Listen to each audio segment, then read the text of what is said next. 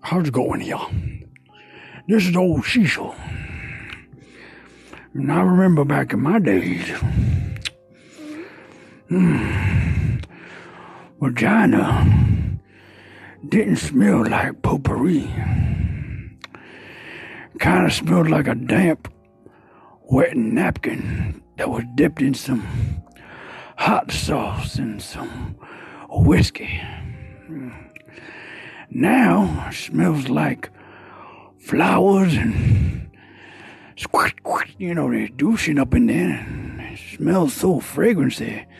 Smells like a pine saw needle done fell in there. Smells like the Spanish people using that fabuloso. Yeah. Cooties done up and came a lot better since the days I remember. Back in my time, cooties stunk.